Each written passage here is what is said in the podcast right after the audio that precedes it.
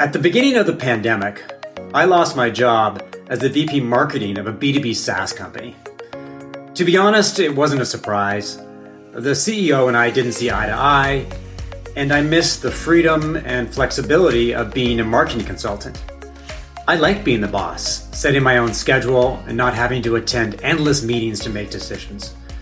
But as I re entered the consulting world, the key question was what kind of a consultant should I be? A brand storyteller, a content marketing strategist, a digital marketing strategist, a strategic positioning consultant. None of them seemed to fit, and none of them seemed to resonate. Business was slow, albeit in the midst of a global pandemic that had seen a lot of marketing disappear. But one day out of the blue, I decided to call myself a fractional chief marketing officer or fractional CMO. It felt like putting on a freshly ironed shirt. It felt good and reflected my strategic and tactical skills and experience. And calling myself a fractional CMO was a game changer. The leads and opportunities started to roll in and they haven't stopped coming. And the question is, why did a new title change everything? Personally, I have a few theories. One, my target audience, B2B SaaS companies, was looking for marketing leadership. They had plenty of access to tactical talent, but they wanted strategic guidance. And number two, the fractional CMO title was new, different, and somewhat mysterious. It piqued people's curiosity and broke through the marketing consulting noise. Over the past two years, I've talked to many people about becoming a fractional CMO, and I've started to coach fractional CMOs looking to raise their games. But to be honest, there's still a lot of confusion and lack of clarity around the fractional CMO, which is slowly but surely gaining traction. And to help me peel back the onion, I'm excited to talk with Dave Polis, a fractional CMO, author, consultant, and speaker. Welcome to Marketing Spark. Thanks, Mark. I'm glad to be here. Why don't we start with a marketing 101 question or a softball question? What is your take on the fractional CMO landscape?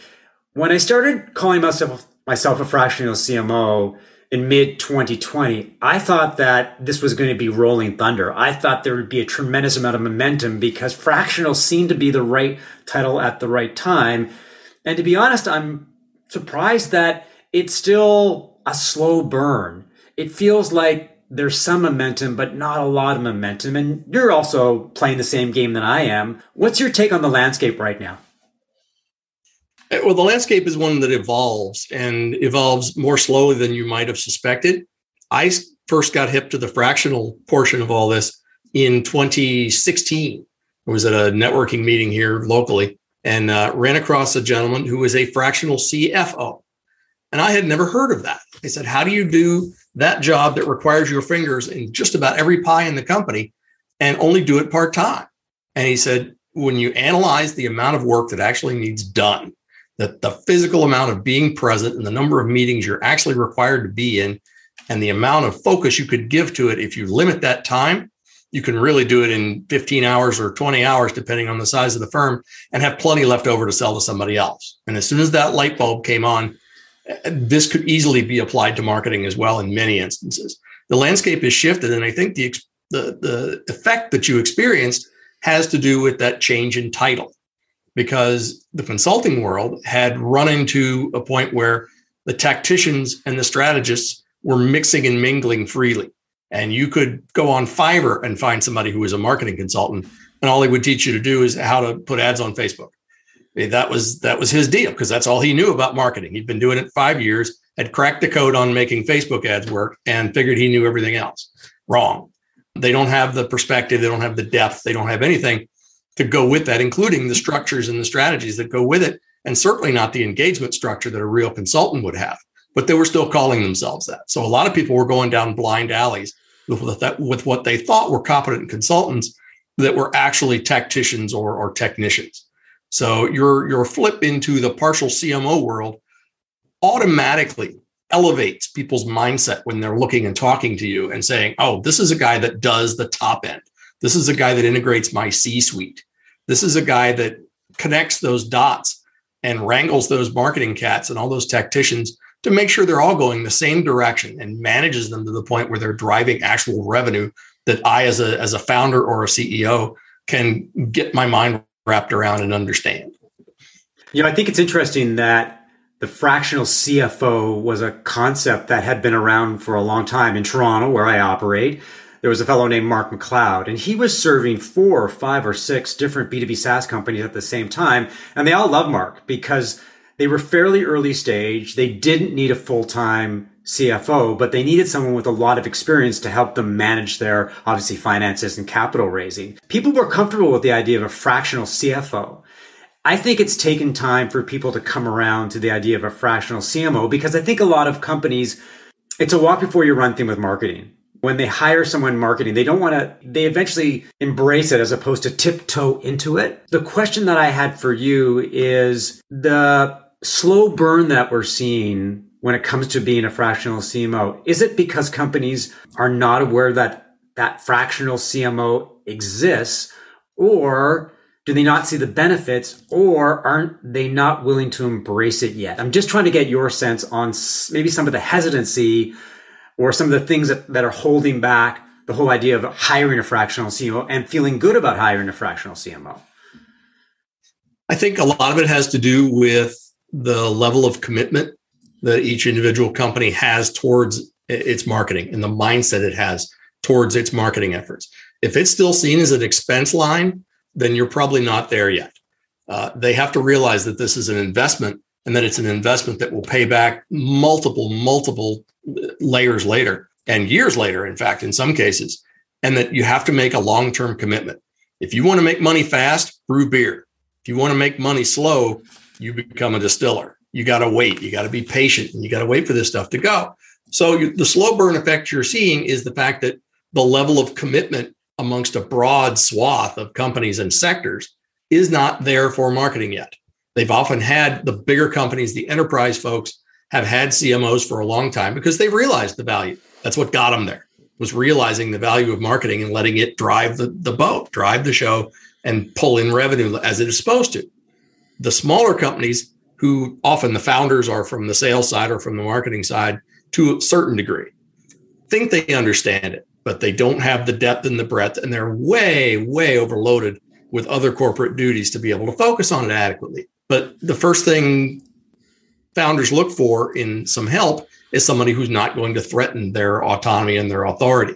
Well, marketers are change agents you call up that guy, you better be ready to reap the whirlwind because they're going to come in and make some fairly impactful changes fairly early to get you on the right track and to get you going strong and to get those cats all moving in the same direction.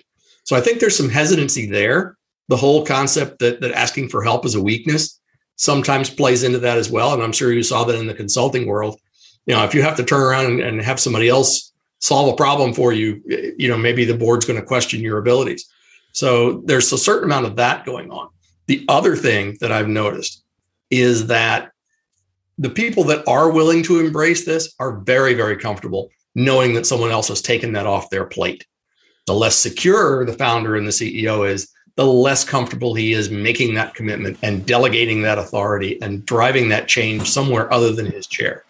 So I think it's a combination of all three things that are that are driving uh, the hesitancy and the slow creeping progress that CMOs have been able to make. The inroads are there, but you got to catch the right people. It's like if you you own a castle for a house.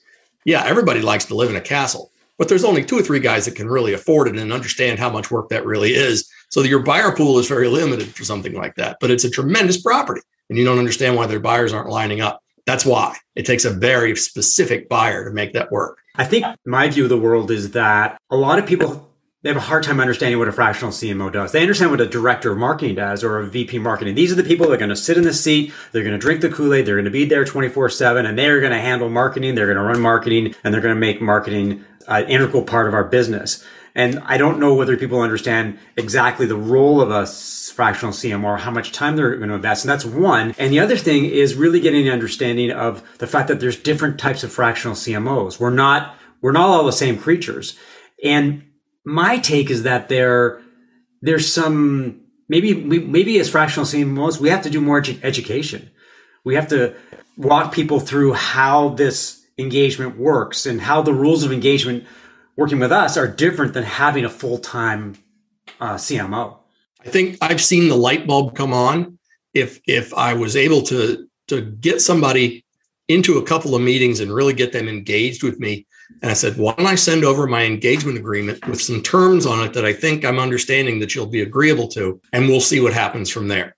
And as soon as they open up that engagement, which is really only about four pages, and they read the specifics and they see what the, the limits are and the scope and, and the deliverables and everything else is all laid out in front of them, the light bulb comes on and they go, oh, this is what we're talking about. Now I'm comfortable with this because now it's concrete. Now it's it's specific that I can say yes to this, no to this, and oh, you're going to develop a plan in, in 20 days, or you're going to put a plan in action in 60 days, and you're going to reap these results in nine months or whatever. You've got it a it's like a lease. You have a finite end to it which makes people very comfortable. You can live with almost anything as long as you know it's going to end at a specific time.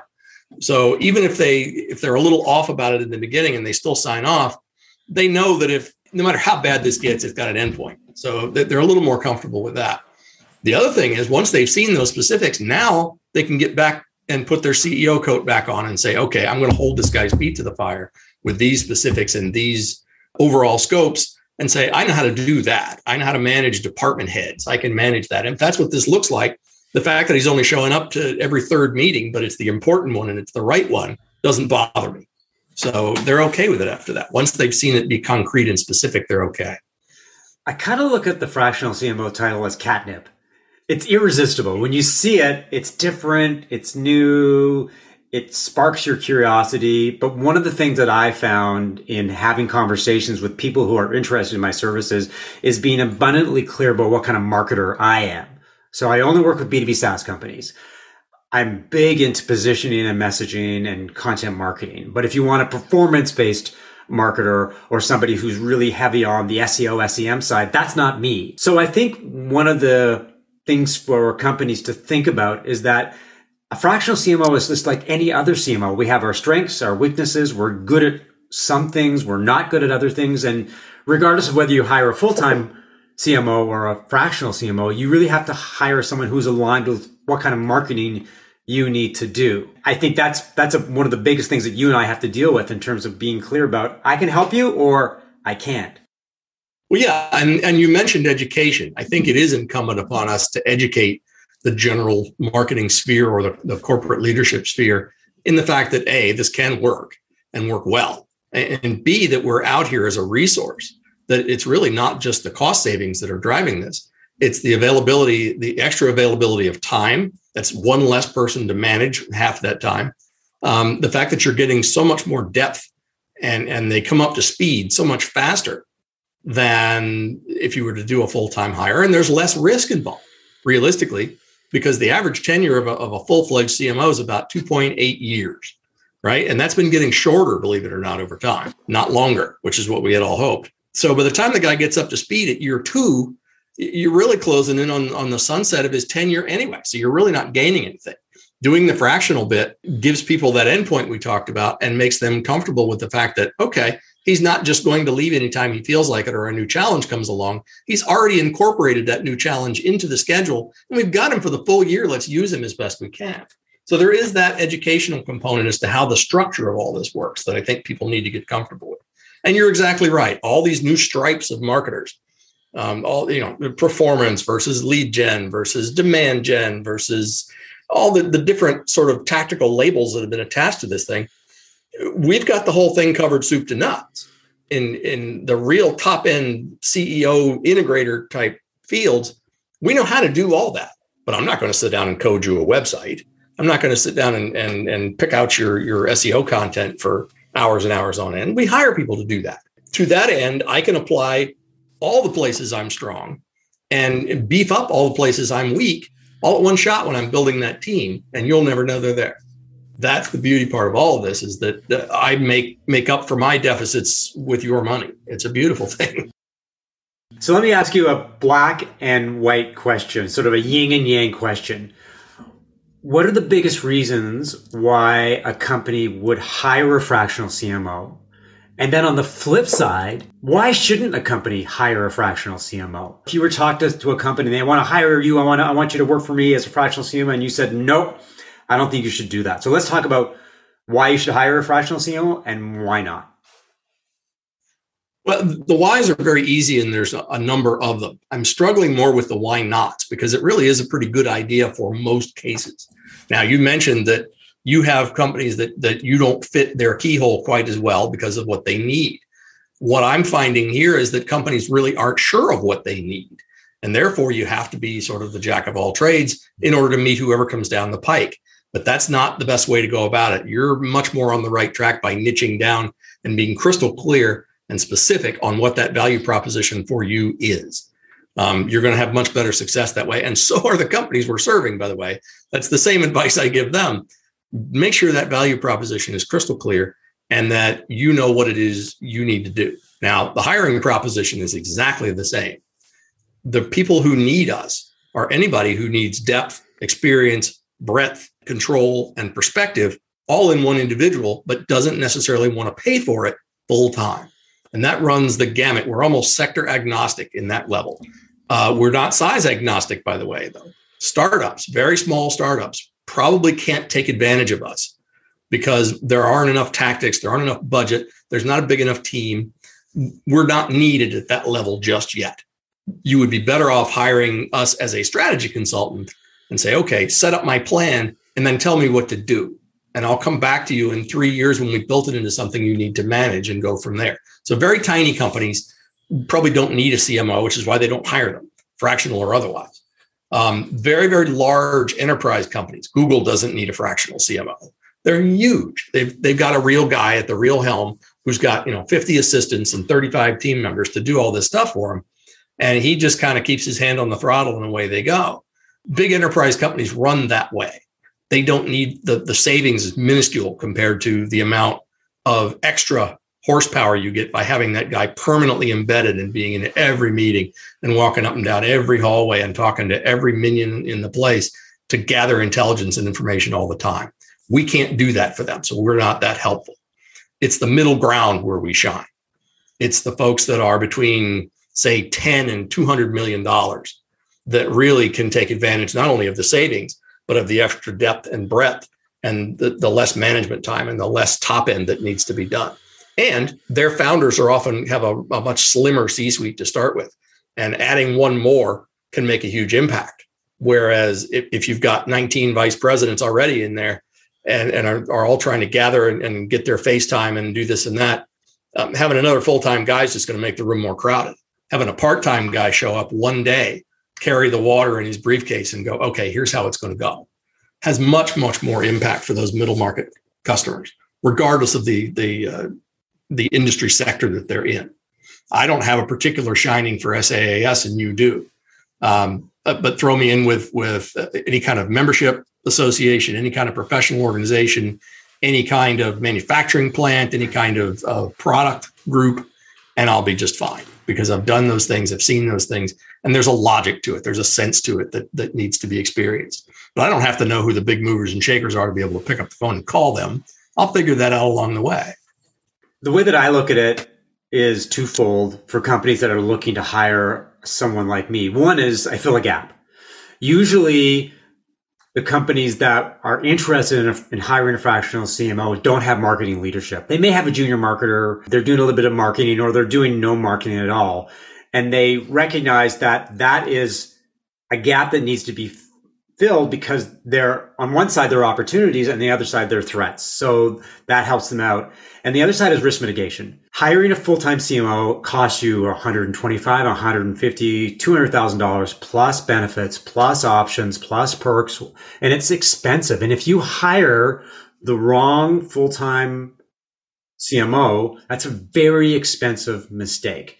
And companies that are especially earlier stage, not startups, but earlier stage, they don't want to do that. They don't know what kind of marketing they need to do. And so hiring a fractional CMO is a less risky way to go. So if you buy into the idea that, yes, I want to hire a fractional CMO, I see the benefits. I understand that it's a, it's fills a gap and there's less risk involved. The question is, where do they start? like what are some of the first steps they should take in terms of finding the right fractional CMO for what they need to do? I think they need to do several things. One, you mentioned risk. I think they need to do an internal risk assessment and see exactly what their goals are and what they're willing to pay to get there. Because one of the things you didn't mention is you were tallying up uh, all the expenses that go into hiring a full timer is the budget he's going to spend. Mm-hmm. And he's going to ask for about three times what you're comfortable with because that's what he knows he needs to make it go. So now you've not only spent the 300 grand on his salary and Benny's and everything else, you've probably spent two or three million dollars of stuff in that year or so that he's there or two years that he's there getting the ground under him and you don't know what he's doing. You don't have right. a plan in front of him. So that's an even bigger risk for those middle market companies is dumping that two or three million into the ad spend and the, the creative and all the rest of the agency work and all the rest of it that has to go with it uh, the fractional often brings partially his own team with him that cuts risk as well um, i know i can pick up the phone and hire creatives all day long and know that they're going to perform without even blinking an eye in terms of risk and know I'm going to get what I want the first time around, cutting my cost down. So I'm going to work on the cheap for you as well as with you, which is a much better thing. Now, as far as the first steps that a company needs to think about, I would make sure that they know what it is their goals really are and make sure that they're realistic.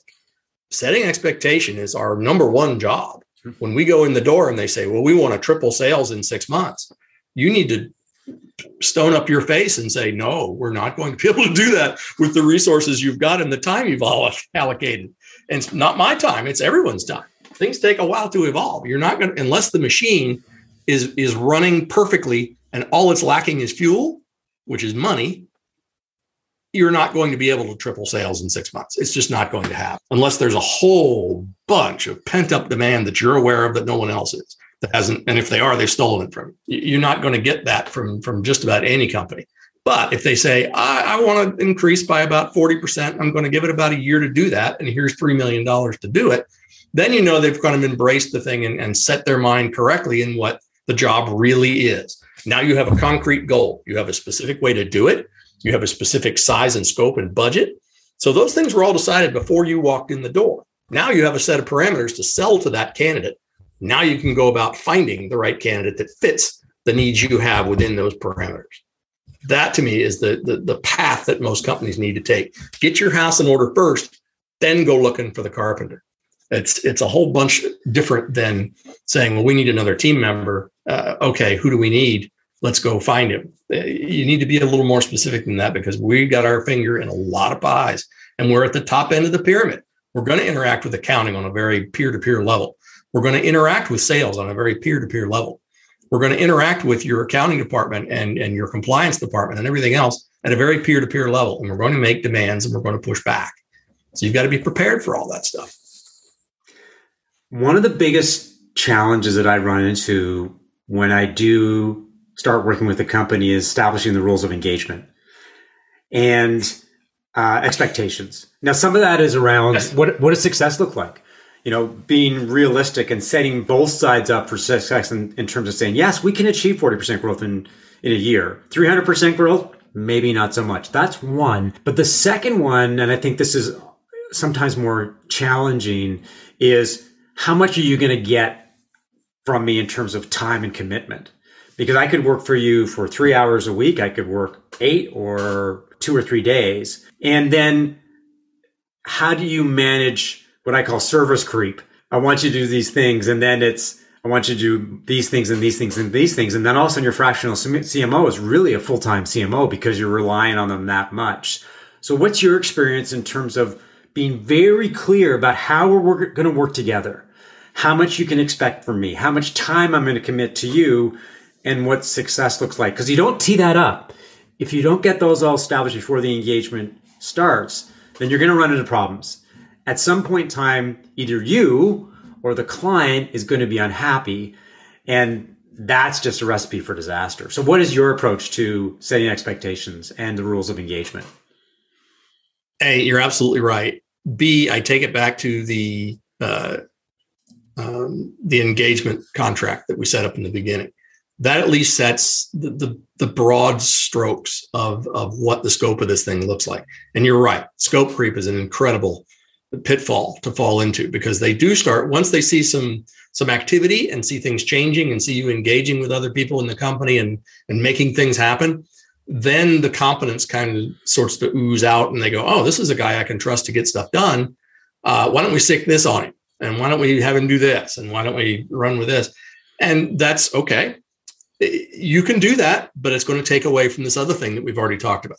My plate is is of a limited size because that's what we've agreed on in terms of number of hours. I know my speed and my efficiency levels and my productivity levels. I'm telling you now that you've just taken away about a third of what was on that plate for the new things you just tossed on there. So you have to prioritize which one of those things you want. That's a difficult conversation to have the first time. After that they get the message really quickly because it works out well and they understand that okay which one would you deprioritize to get this new thing so part of it is understanding that you do have a mind of your own and you're not shaking in your boots all the time, worried about one of these erratic CEOs is going to fire you on the spot out of pique. Uh, you've got your own standards and, and you're going to maintain them and hold them. That's part of setting expectation. The other is understanding that not everything happens at once. Rome wasn't built in a day. I got to plan this first. I got to budget it first. I got to figure out what it is you need that's going to work with what you've given me if I've only got, you know, 20 yards of concrete, I'm going to have to make a different kind of house than, than if you've got 50. It's just that simple. You, you work with what you're given. So I can either turn around and say, no, that's not enough and ask you more, or I can figure out how to make what you've got work as well as it possibly can. And I generally choose the latter and then show proof of concept. And then I can go back to the well and say, okay, this is how this worked the last time. If you want to up your game, we can go from 20 hours to 30 and we can triple the, the, the output budget. And here's what you're going to get now that you're comfortable with it. My goal is to build a machine that works at any level.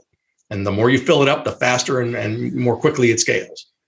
My advice to companies hiring a fractional CMO, one of my pieces of advice is that in many respects, you're hiring a change agent, as you said earlier. They may Absolutely. see you as a consultant with a fancy title. And there are often expectations for immediate grat- instant gratification. I hire you, you're going to do something right away. So one of the things that I highlight when I'm working with a new client is not only how we're going to work together and ultimately what success looks like for you, but I also try to help you identify what are your biggest pains right now?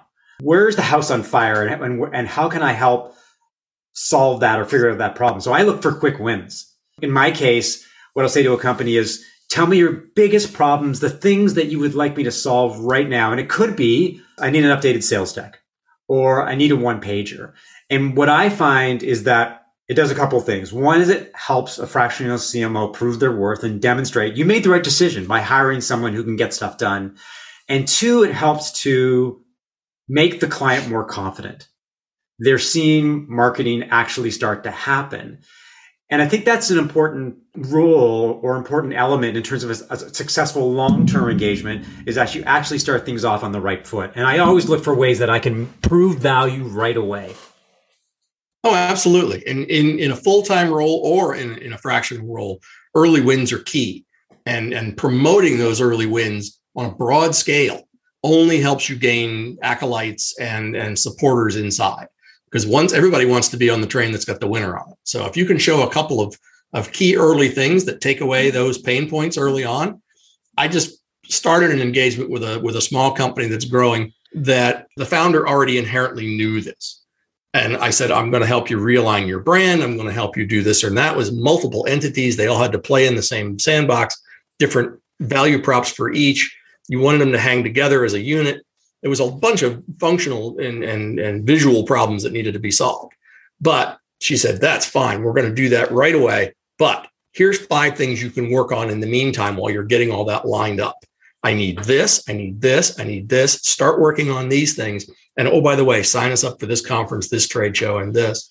And I said, okay. And we took care of those early pain points very quickly because they were very specific. It was pick up the phone, find a creative, find a distributor, find a producer, get the thing done. And in those instances, you can find an early win. And when you show them the proof in the pudding, look, it's done here, finished. They really do start to gain a lot of confidence in the fact that the things you tell them are true They're doable, they're real, and they help. One of the tricky questions when it comes to using a fractional CMO is how long the engagement lasts. Ideally, you know, a fractional CMO, in my view, needs at least three to three to months at least, but ideally at least six months to really start to build the engine, get established priorities, start to get stuff done. In my experience, I've been with a couple of companies for a year, and at that point in time, the relationship starts to sort of uh, what I call engagement fatigue. You're essentially their full time resource. I often feel in those cases they really need a full time resource. Is there an ideal period of time in which the fractional CMO delivers magic and then it starts to fade? Or can it be something that continues for as long as they want to start working, they want to keep working together? I think there's a couple of things. One, it determined it's determined largely by the level and depth of the problem you're trying to solve. If you've got a, a big company that needs rebranded and remaneuvered and goes after a slightly different market share and maybe running away from a PR problem and has four or five other things that need done, I think a year minimum is pretty much where I start because it just takes time. You're you're busy as a one-arm paper hanger and you're also limited by the number of hours you're really committed to. So there's a constant squeeze on your time. You're trying to be as effective and efficient with it as you can. But things just take time sometimes, and they take time to develop. They take time to spread internally so that you have support to do things quickly. You know, when the accounting department takes four days to get back to your email, you know you haven't quite spread the seed as far as you need to because that check needed to be there yesterday. So what you end up with is there needs to be a time scale that's set up and built to accomplish the bulk of the work that needs done in an effective amount of time. I don't do engagements if I can help it for less than a year because you're shortcutting the process. Marketing takes time. You have to be patient with it. You're not going to eat the fruit off the apple tree you plant today. You're just going to have to wait. So, given that year to take care of all the details and to get all the stories straight and to get everybody all the internal buy-in you need, just takes time. But you're right, there is some fatigue because you quit producing those magical moments as you're going into the second year, you're looking at it going, okay, now what levers do I pull that I haven't pulled already? And you start looking around for new challenges and new things to put at them. And you've built the machine well enough that realistically, your 20 hours aren't being spent as effectively and as high impact as they were in the beginning because things start to run themselves after a while. Other departments are now busy. Sales is very busy. They've been fed. You know, accounting is now busy keeping track of all these massive expenses they got going. Other departments are busy making sure operations and customers are happy and and all the new software standing up and all that thing. So you push the productivity down the hill and the rest of the departments start picking up on it after about a year and suddenly you're left with a whole lot less to do that has visual and visible impact. You're still running the show and the show has many many many points and many many levers but you got them all pretty much dialed in where you want them, occasional adjustments here and there. Uh, so it doesn't look as busy. It doesn't feel as busy. And yes, they're starting to get a little fatigued with it. 18 months is a good time frame. I, it depends on the industry in some cases, though. I worked for a, a financial advisory firm, good sized one, and they started to get antsy with their results at roughly the nine to 12 month mark. But we also worked with a much, much larger firm who had made the marketing commitment a whole lot earlier in their tenure and were run by a CEO who came from another industry. So he understood marketing very well. He was a consumer industry. And when they went on a buying spree and bought a bunch of other companies and expanded, he gave each of those new companies that they'd purchased 28 months to get their marketing house in order because he knew it took time to put all the flooring underneath all that stuff and to get them aligned properly. He had the patience to really make it work.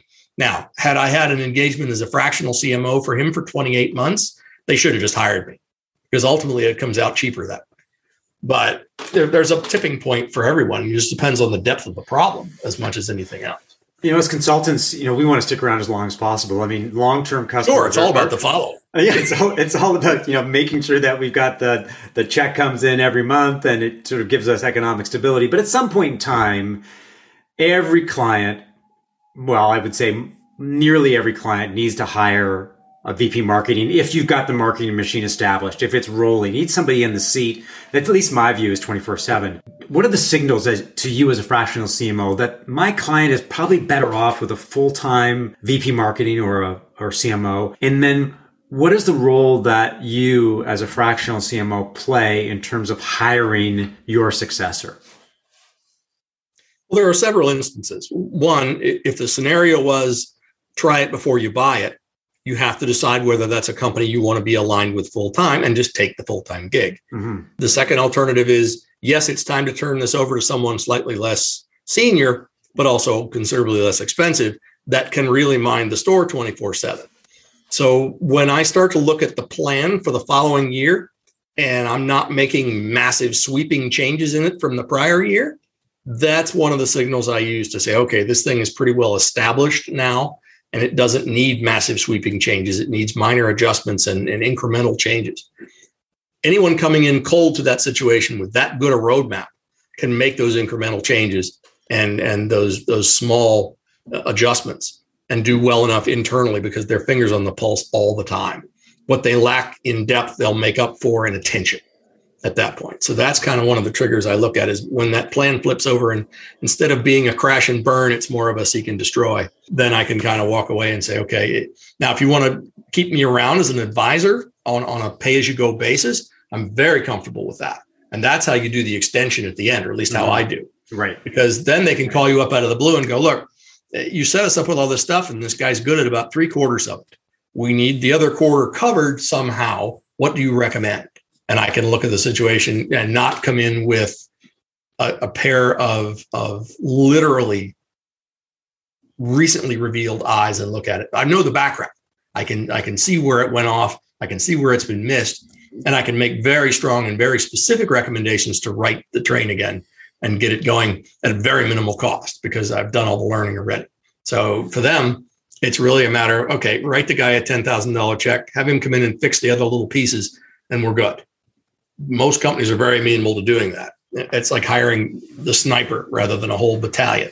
It, you just come in and fix the one problem. We have covered a lot of ground in the last 30, 35 minutes. I hope that we've provided companies with insight and advice on how to hire the right fractional CMO, how, why to hire a, a, fractional CMO. Final question to you is where can people learn more about you and what you do?